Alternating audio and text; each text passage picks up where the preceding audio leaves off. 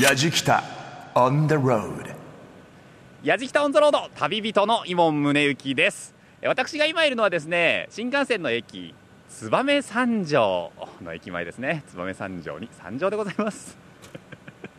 新潟久しぶりなんですけどねやじきた的にもね。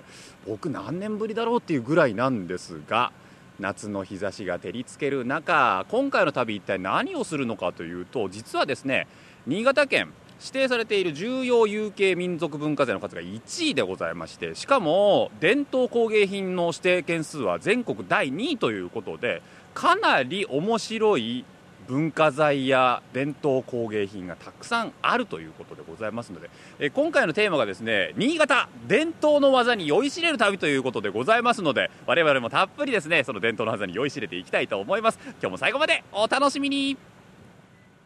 やじきたオンザロード耳で感じる旅番組。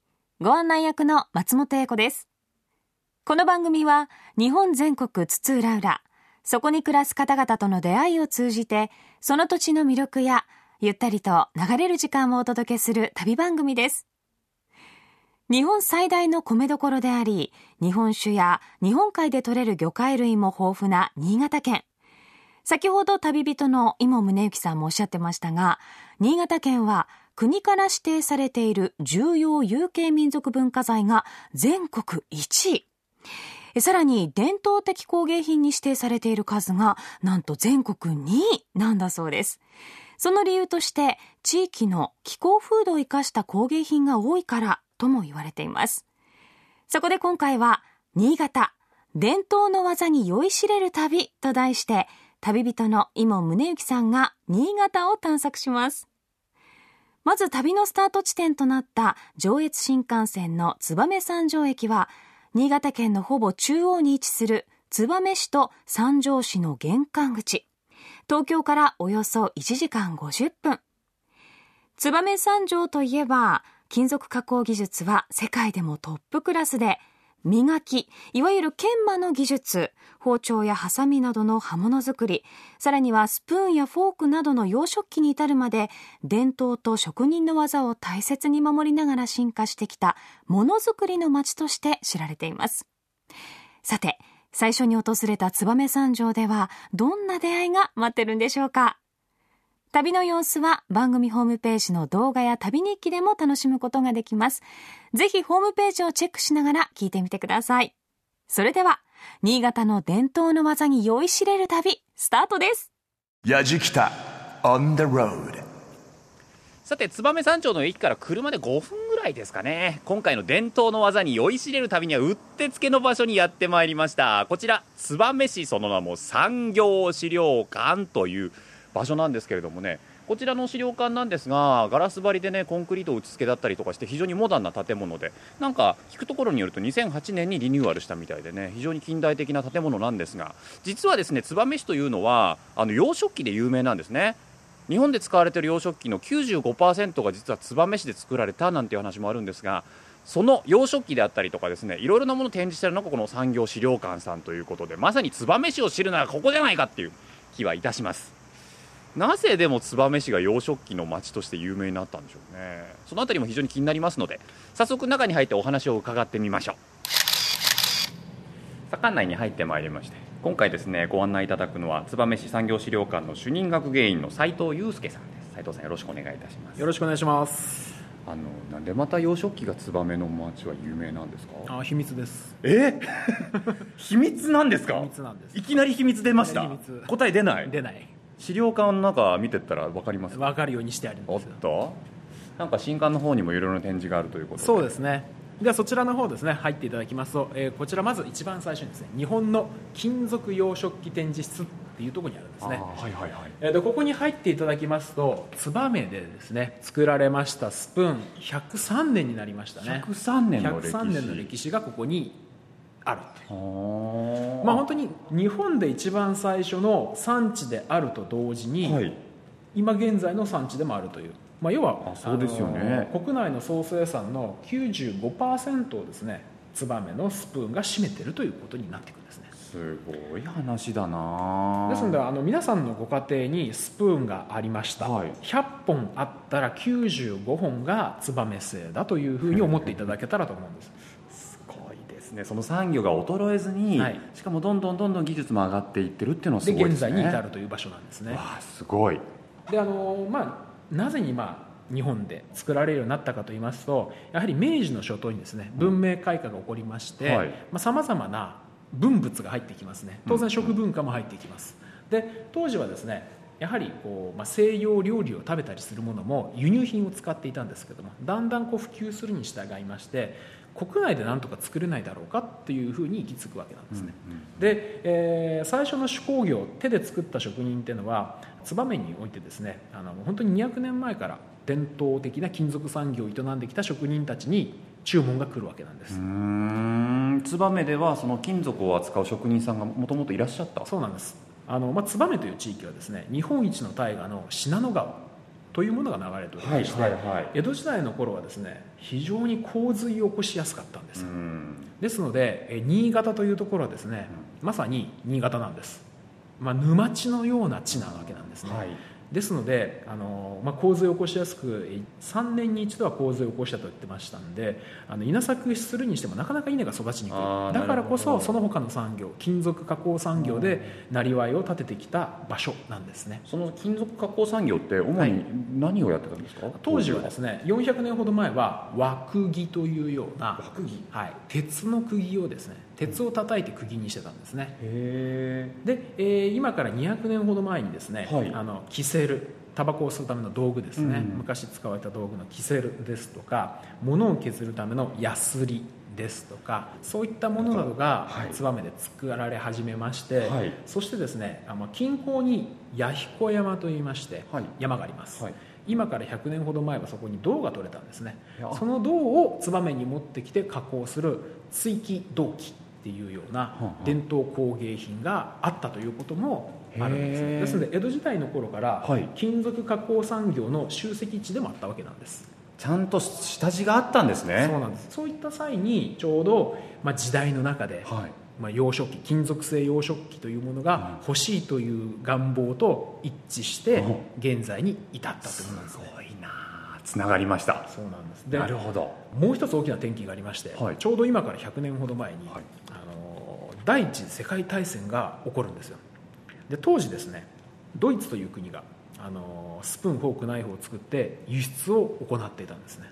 ドイツが輸出をしてたと。輸出をしていたんです、ところが戦争をしたことによりまして輸出がストップするわけです、はいはいはい。で困ってしまったのがドイツからスプーンフォークナイフを受け取ってた国々なんですよ。うん。で、えー特にですね隣のロシアはい。の国が当時は困りまして日本に注文を出したんですね。へここから量産化が始まっていくんですね。で当時の注文の数というものが1日に2000本のスプーンを作ってくれだったんですね、はい。まあ、厳密に言うと200ダースのスプーンを欲しいって言ったんですけど当時一本一本手仕事で職人が作っていても間に合わないわけです。確かにね。じゃあどうしたらいいかといったら人海戦術です非常に多くの金属加工職人がスプーンを作ることによってその注文をこなす。それによって燕という地がいきなり最初から日本一のトップの洋食器産地に変わっていくわけです。職人の数が増えてしまった非常にあのスプーン作りの職人が多かったっていうんですね。すごいですねその話もでスプーン作り体験に、はい。あれなジャッキですかこれ？そうですね。一つ目は、えー形を抜く作業をするんですけども、ええ。ー小さい金型が仕込まれてます。本当だ。ミニチュアですね。ミニチュアです。大体小指ぐらいのサイズ感。はい。でもですねはい。本物と一緒なんですよ大体。作ってる素材ですとか、はい。機構は全部一緒ですこれは素材は何ですか？これはアルミです。アルミニウム。本来はあのステンレスですとか使いますけどもアルミのまあ柔らかい金属を使いましてこの体験を行います。今金型のところにはめましたね。はめまして、うんうん。でこのままジャッキアップしてジャッキアップしていきます、ね、どうぞしてください。いいですか、はい。ちょっと重くなってきましあれ？なんかパチンってとこた目に出てきた。あもう出てきた。あ出てきてる。でも実際に先ほどの板が板にスプーン型の穴が開いてますね。かわいい。これかわいいな。あの皆さんがですね普段使ってるスプーンの持ち手の部分ですね。いろんな模様が刻み込まれてると思うんですけども絵押しという作業でこの模様がまあ、本来はつくわけなんですね。金型にえー入れまして。なんか顕微鏡みたいな機械に入れましたね。そして、えーしっかり握っていただいてドスンと。両手でしっかり握ってね握ります。これを下ろします。下ろします。ギュッドーン。おなんだ？スプーンにですね模様と、えーまあ、穴が印字されてる穴も開いてる。はい。TIMM はい。ってなんだろツバメ。インダストリアルマテリアルミュージアム。うへえでもこれ綺麗に印字されるもんですね。そうですね、うんうんうん。で次にですねこのはい。現在ですとしゃもじのような状態ですのでここにくぼみをつけます。つぼ起こしというんですけどもまあ、これはですね、まあ、スプーン作りの一つのハイライトですよね。いきます。ぐるっと。で離していただくと。はい。くぼみできてるか。はい。出来上がりできてるすごいミニチュアサイズのスプーンができました。あ感動するなこれ。結構楽しい。楽しい。結構楽しいんですよ。本当にだからあの超超小さじなんですけど、はい。超超小さじなんですけども出来上がるとなんか途端に愛着が湧くえこれ斉藤さん体験してはい。作ったスプーンってもらえるんですか、もらえるんです。これお土産なんです。やった、はいどうぞっていう。ありがとうございます。嬉しい。一人一本だけですよ。いや面白かったです。ありがとうございます。なんかね本当にいろんな人に見に来てほしいなって本当に思いました。ありがとうございます。えご案内していただいたのは燕市産業資料館の主任学芸員スプーン大好き斉藤祐介さんでした。ありがとうございました。ありがとうございましたスプーン作り、とっても楽しそうですよね。写真も見せていただいたんですが、とっても可愛らしいスプーンでしたよ。このスプーンのこう歴史を知ると、また燕市の歴史まで見えてくるというね。伝統と産業が強く結びついて、歴史をどんどん重ねてきた町というのが本当に伝わってきました。こちら、燕市産業資料館には他にも伊藤豊成さんという方が集めた5000本もの世界のスプーンが展示してあるコレクションルームもあるんです。男性が愛する女性に自分で模様を削って作ったというラブスプーンがあったりとか、17世紀に作られた2つに折り曲がる携帯用のスプーンがあったり、中でもあまりの美しさに矢敷田一行が釘付けになったのが、プリカジュールスプーンと呼ばれているものです。ステンドグラスのように加工してあって、19世紀のアール・ヌーボー時代の装飾品として流行したスプーンなんですって。今ではなかなか手に入らない貴重なスプーンなんだそうです。こちらは番組ホームページの旅日記でもぜひチェックしてみてください。松本英子がお送りしています。やじきたオンザロード。新潟伝統の技に酔いしれる旅と題して、旅人の今宗行さんがお届けしています。さて、ツバメの技やものづくりの心、そしてスプーンの美しさに感動した矢敷太一行。今度は新潟で愛されてきた伝統の味を求めて南へと移動します。Yajikita on the road. さあ燕三条から車でそうだな40分ぐらいですかね小千谷市にやってまいりまして小千谷に来たらあの伝統ある名物を食べなきゃいけないなということでへぎそばしかも老舗でございます。綿屋平沢店にやってまいりました。こちらねあの目抜き通りに面しているんですけれどもさっきからここの専用駐車場に車がひっきりなしに入っていってもうすでにお客さん待ち行列状態です。大人気なんですね。地元の人にもやっぱりへぎそばって日常的に食べられるものなんですかね。そもそもへぎって何、うん、調べよう。そして食べよう。早速お店の中に入っていきたいと思います。さあお店の中に入ってまいりました、えー、へぎそばの老舗綿江平沢店ですけどね。こちらの代表取締役和田正樹さんにお話を伺います。よろしくお願いいたします、はい、こちらこそよろしくお願いします。こちらの方にとってのはい。へぎそばっていうのは、はい。日常的に食べられるものなんですか？はいあの日常的にもそうですし、ええ。その冠婚葬祭の節目節目に食べるというもうなんて言いますかあ地域の伝統食でしょうかねへぎそばと普通のおそばの違いっていうのは何ですかね？はいあの一番大きい違いはそのつなぎにですね、はい。ふのりという海藻が粉に練り込んであるのが、はい。一番大きなあ違いですね。ふのりってはい。何ですか、これがふのりなんですけど、この茶色はい。い海藻ですね、そうですね。茶色い海藻をその煮てですね、はい。潰していきますとこういう緑色のですねねゼリー状の状態になるんですね、これがつなぎに入ってると、これをつなぎに入れて。ですのでその海藻が入っているのでまず表面がツルツルしていると。いうことと、あとコシが強いへですね、え、はい、そういうお蕎麦でございます。これ、はい。そもそもへへぎそばのへぎって何ですか、その大きなそのせいろに一口ずつその並べて巻かれて、はい。えー並べてこう持ってあるんですけれどもその入っている器自体のことをこちらの地方ではへぎと呼んでおりまして、はい。そのへぎに盛り付けるのでへぎそばと。そういう名前がの付き方なんですね。今、はい。メニュー表を見せていただいてるんですけども、一人前かっこ7個って書いてますね。はいそうです。でそれがねあの、一人前じゃなくてメニュー表には1人前から2人前3人前4人前5人前。はい5人前になると35個って書いてあるんですけど、はい。こうやってなんかたくさん頼んでみんなで食べる。そうですそうです。はい。基本はあの一緒に盛り付けられたものを、はい。お皆さんでつつきながらへ食べるだからあれか、その家族が集まった時に食べる料理として、そういうことですね。祝いだったりとか。はい。はい。そうですそうです。そうなんです、はい。えそもそもどれぐらい前から始まってるんですか、えー少なくとも江戸時代の後期ぐらいからこんな形だったというふうに見ておりますけれどでももなぜこんな形になったんですかね、はい、はい。あのーこの辺はですね、はい。そのもともと米が取れる地域ですよあねはいはいはい。ですのでその普通の地方ですとそばというのは他にあまりこう作物が育たない土壌なんだけれどもそばは育ったからそばを食べていたといはい。う地域が多いんですけども、代用じゃないですけそうです、どもねはい、それこちらは逆に、えーお米が取れる地域でそば、は逆にその間にこう育てたりはい。する、その逆にこう珍しいそのお祝いごとに食べるといったような位置づけだったもう米は当たり前だけど、はいはい普通とは逆ですよね、はいそうです。米当たり前だから、逆にこうそばをちょっと、まあ、珍しいものとして。はいそうですそうです。でお祝いごとのお冠婚葬祭にメインディッシュとしてわすごい。ドンとその例えばいろんなお食事をした後に最後に締めのそばではなくて、はい。メインディッシュとして一番最初からテーブルの上にドンと主品のように真ん中に置かれるようなイメージのそばだったんですね。幸せなそばですね、そういこの子たうちは。いそういうおそばだったんですね。はい。あはい、はい、お待たせしました。どうぞ。ヘビそばでございます。ー来ましたね、これかなりの量がはいありますけれども。これこちらで4人前でございます。4人はい。前か、一個一個がね綺麗にこう本当になんか盛られて、はい。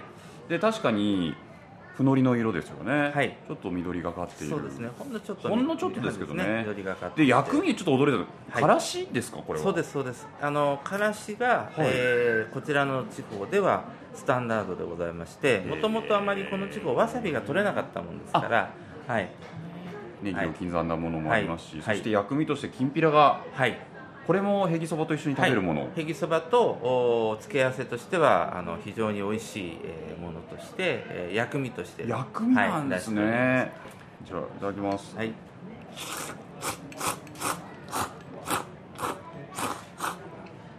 うんうん東京のそばと食感が全く違う、はい、全然違いますよね。全然違う。すごくツルツルで、つるつるでね。で歯応えがね、はい。い、い歯応えですよね、あ美味しいな。なんかその海藻を使ってらっしゃるので磯の香りとかがすごくするのかなと思いきや、はい、それはあんまりしないですね。しないですね、はい。逆にむしろはい。そばの香りがすごはいく際立っている気がして、きんぴらもちょっとい。ってみますね、あきんぴらはですね、えっ、とそばを入れて、はい。でその上からきんぴらをちょっと乗せて召し上がっていただく、えーそうなんですか？はい、その方があの美味しいと思います。きんぴらを乗せます、はい乗せて乗せて、はい。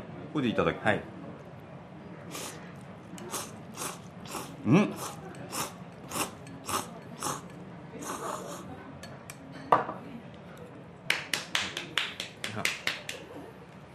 めちゃめちゃ合いますね、合いますよね、はい。このきんぴらのごぼうの香りがね、はい、またあのー食感のその違いといいますか、お蕎麦の食感とごぼうの食感のその対比が口の中で面白いというか、はい。楽しいですね、はい。はい。食感も、はい。で香りがやっぱいいな。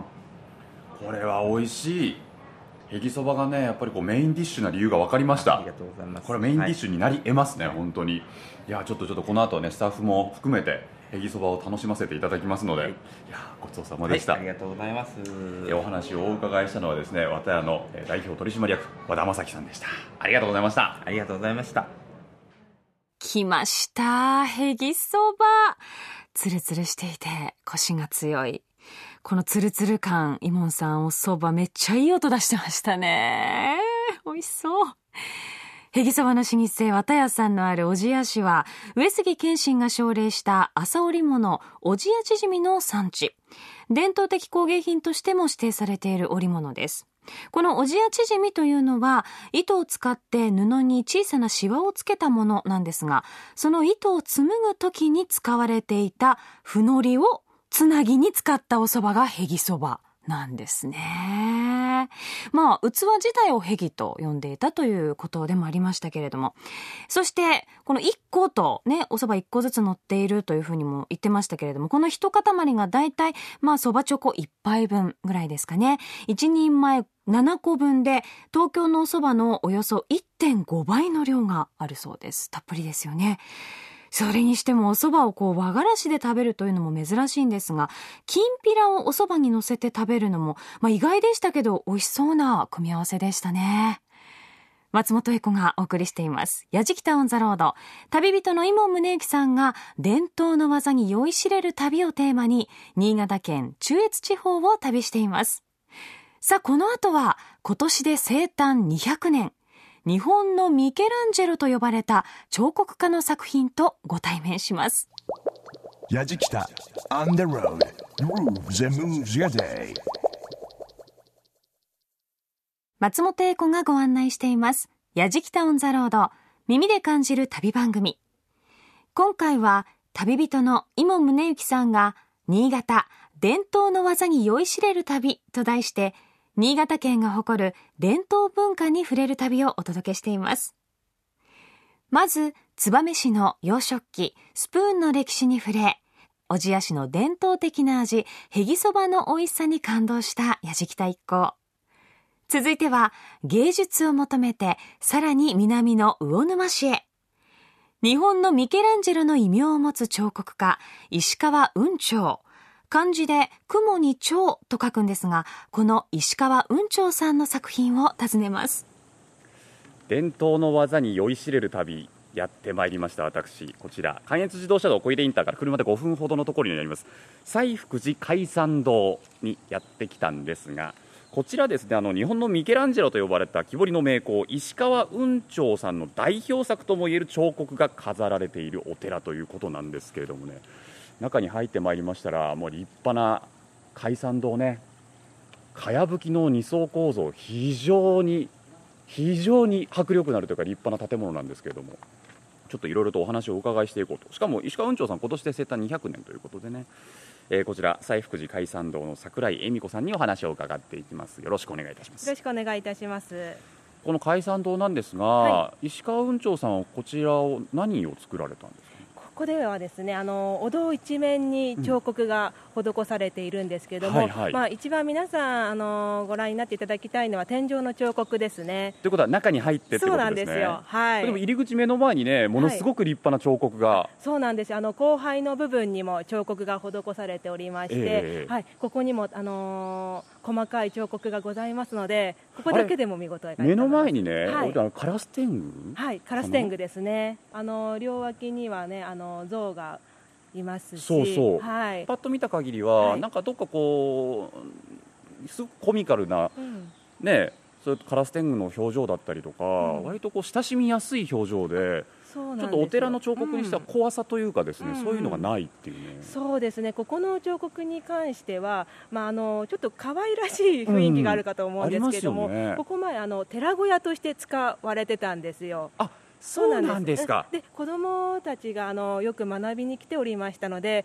あの怖がらないようにって言ったらあれですけれども、まあ、仏教の、ね、教えを、うん、子供たちにも親しんでもらうということでこういった形になったのかもしれないですね。はい。確かにねそれ言われると、ええへーって納得しちゃう、はい。そうかちょっと中が僕は気になってしょうがな、はい。い、どうぞご案内させていただきます。よろしくお願いします。はい。西福寺がまず先にありきで海山堂が後にできたんですね。そうです。あのお寺自体はもう500年以上続いておりますので、はい、それから海山堂というお堂が150年ぐらい前に。150年前に建てられましたね。なるほどな、わわわわすごいですねこれ。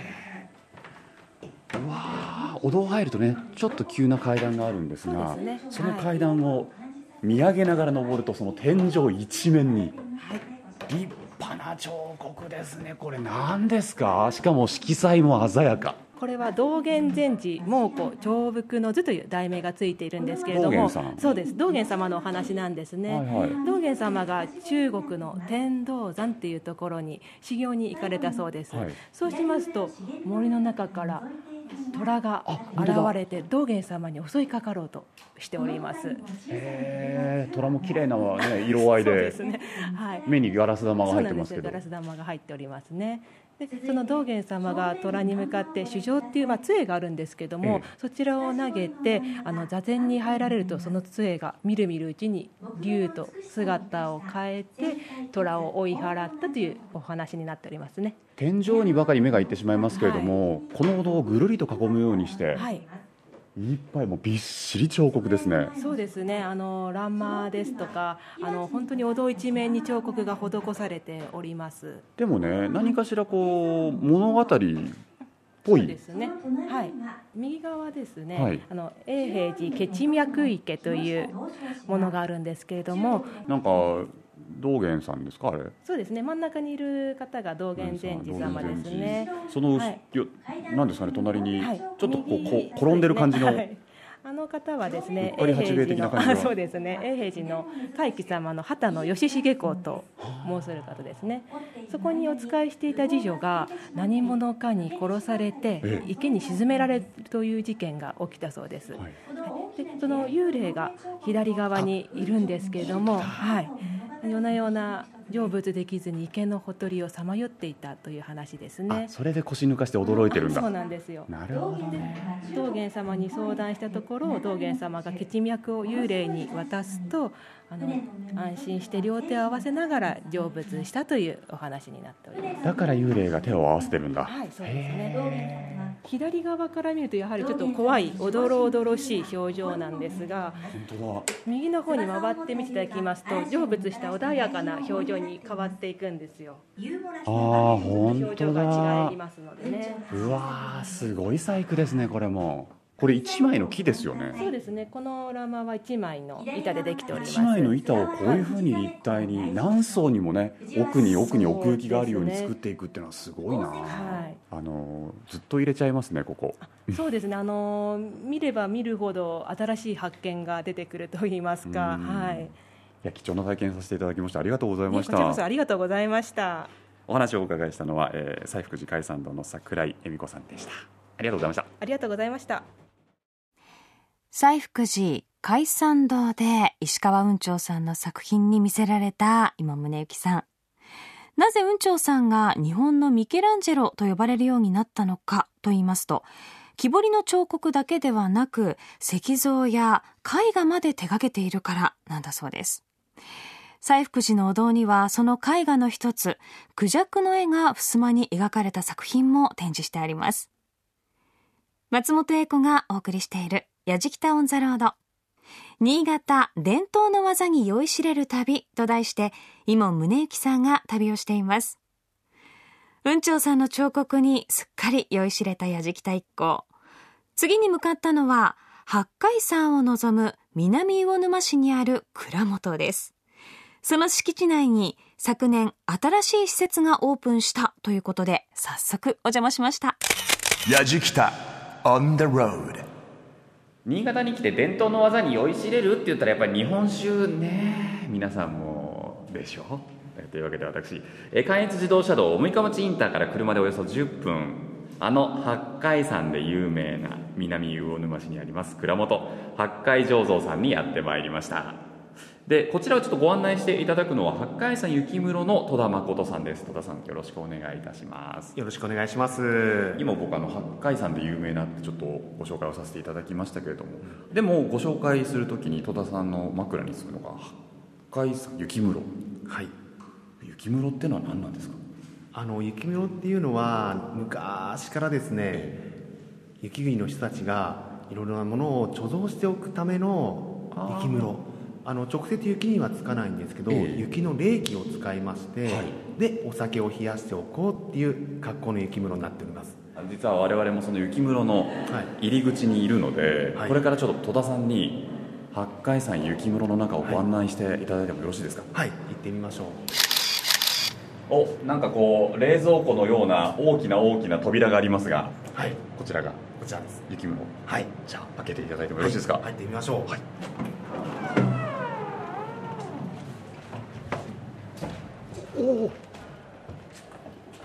いきなり別世界の気温。戸田さん、はい。入り口入ってすぐ温度計がありまして、はい。なんて書いてありますかねこれ。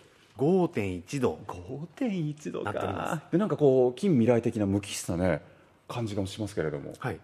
こちらがあのお酒を貯蔵しておくタンクになっております、はい。あのですね1本あたり 2, 2万リッター入るんですね。2万リッターってどれぐらいですか、あね、の一升日に換算しますと、はい。まあ、1万と1000本ぐらいかなと思いますけども、なるほど。この中に、はい。ええ。この中には1種類しか入っておりません、はい。はい、1種類があの純米吟醸っていうお酒のクラスの原酒で貯蔵しておりまし純米て、吟醸の原酒が入ってる。はい、ただあの市販してます純米吟醸もありますけど、ええ。それとは品質が全然違いまして、はい香りが高くて味わいのあるタイプの新しいお酒を作って入れてあります。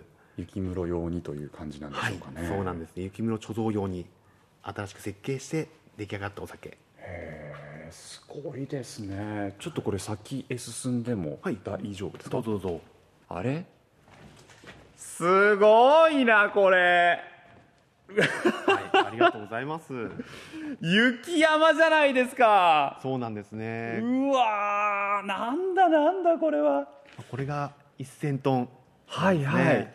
かなりの広さがありますけれどもここに1000トンの雪があるおかげで、はい。全体がこんなに冷えるんですね。そうなんですね。はあすごいな。でももともとこの新潟の方には雪室っていうのは伝統としてあったわけですもんね、そうですね。あちこちあったみたいですね。でそれは食べ物を冷やしてだったりとか、はい。はい保存のために使っていたってことですよね。そうですね。その伝統の技をやっぱりこれ今に持ち出すっていうのは、はい。これはやっぱり新潟ならではの考え方なんですかね。そうですね。やっぱり雪国ならではうん。かなと思いますしそういう昔の伝統をやっぱ私たちもあの伝えていきたいなとは思っておりますので。なるほどな、はい。で出来上がるのがおよそ3年後。はい。うー早くて。楽しみだなさあ戸田さん、はい。やってまいりました新コーナーで、はい。えーたくさんのお酒が並んでおりますがえこちらでは何種類の試飲ができるんですか、えっと梅酒焼酎日本酒と合わせまして全部で15種類のシーンができますね。見たことがあるのもあればもちろんですが、初めて見るっていうのもあってですね、はい。何かこちらでしか飲めないもしくはこの辺りでしか飲めないものってあるんですか？あそうですね。あの昨年10月からはい。販売しました地元限定のお酒。で魚沼で候っていう、魚沼で候はい、魚沼地区限定ですね。これはどういったお酒になりますかね？はい、こちらは純米酒ですけどもやっぱり多少芳醇さがありますけど比較的飲みやすく、うちのお酒らしく飲みやすいお酒になってますね。もう戸田さんがね飲みやすいお酒でってうちのお酒らしくってここは試飲コーナーですよ。聞くだけじゃやっぱりはい、飲んでもよろしいですか？はい。いただいてもよろしいですか？はい、どうぞ。魚沼で候。いただいてください。せっかくですからね。いただきます。はい。ああいい酒ですね。ありがとうございます、うん。とてもなんか飲みやすいんですけどでもどこかフルーティーだしちゃんと酸味もあるし食中酒としても全然何にでも合いそう。そうですね、うん。はい。あの本当に料理の邪魔をしないで、う一杯飲めるお酒を目指して作ってますんでね。なんかね揚げ物とかすっごい合いそう。あそうですか。フライ物とかすっごい合いそう。そうすると止まらない。エンドですね洋食とかもいいかもしれないですね。そう八海山って飲んでても和食洋食問わないですよね。ああんまり。本当どんな食事にも合うように作ってはおりますね、うん。はい。それがねすごいな。と僕あのあね銀醸の八海山飲ませていただくこと多いんですけど。はい初めて今飲みました魚沼でソールもとっても美味しい。ありがとうございます、いつも飲んでいる八海山がよりより美味しく感じました。ありがとうございます。やっぱりこう八海醸造さんのこだわりみたいなのもねあるとは思うんですが、はい。まあ、それはやっぱり何よりも飲みやすいっていう。そうですね。料理の邪魔をしないで、一杯飲めるお酒。を目指して作ってますんでね。僕いつもね八海山飲んでる時に飲みすぎちゃうなと思ってどうかな大丈夫かな自分って思ったんですけど作ってる方がいっぱい飲んでいただけるように作ってますって言うんだったらこれからもいっぱい飲みます。ありがとうございます。期待しております。あ期待されちゃった、はい。僕は何よりも3年後におそらくは3年後になるであろうはい。雪室で寝かせられているあのお酒たちがはい。出荷して、えー食卓に僕の食卓に並ぶように、はい。それも期待しています。ありがとうございます。いや本当なんかいろいろなお話と見学までさせていただいてありがとうございました。とんでもないです。こちらこそありがとうございます。遠いところ。えーお話をお伺いしたのは八海山雪室の戸田誠さんでした。ありがとうございました。ありがとうございます。確かに、イモンさん、よく八海山飲んでますね。ちょっと思い出してしまいましたが。いや、半袖短パンで雪室に入ったら、まあ、とんでもなく寒いですよ。1000トンの雪で室温5度ですよ。もう涼しいを超えて、かなり寒そうでしたけれども。この雪室には食べ物を雪の中に直接埋めて冷やす鎌倉型と倉庫の中に雪を貯蔵することで空間自体を冷やす氷室型というのがあるそうで八海山雪室は後者の氷室型になっています1000トンものこの雪の冷蔵庫で5年ほど低温貯蔵するとお酒にまろやかさが出てより美味しくなるんですね。残念ながら今回の取材では雪室で貯蔵したお酒をいただくことはできませんでしたがいやもう本当に出来上がりが楽しみです。私も一度飲んでみたいですね。さて伝統の味に酔いしれた矢敷太一行旅の最後は南魚沼市からさらに南へ織物のふるさととして知られる塩沢の町へ向かいましたやじきた On the road さあ、やじきたオン・ザ・ロード。新潟伝統の技に酔いしれる旅。最後に私が来てるのはですね、え塩沢紬で有名な塩沢駅の近くなんですが、牧之通りというね、これは鈴木牧之にちなんで名付けられた通りなんですけども、ここね、もともと江戸時代は塩沢宿っていう宿場町だったそうで、駅前の目抜き通りはですね、まさにこの江戸時代を再現したかのような建物がずらーっと並んでおります。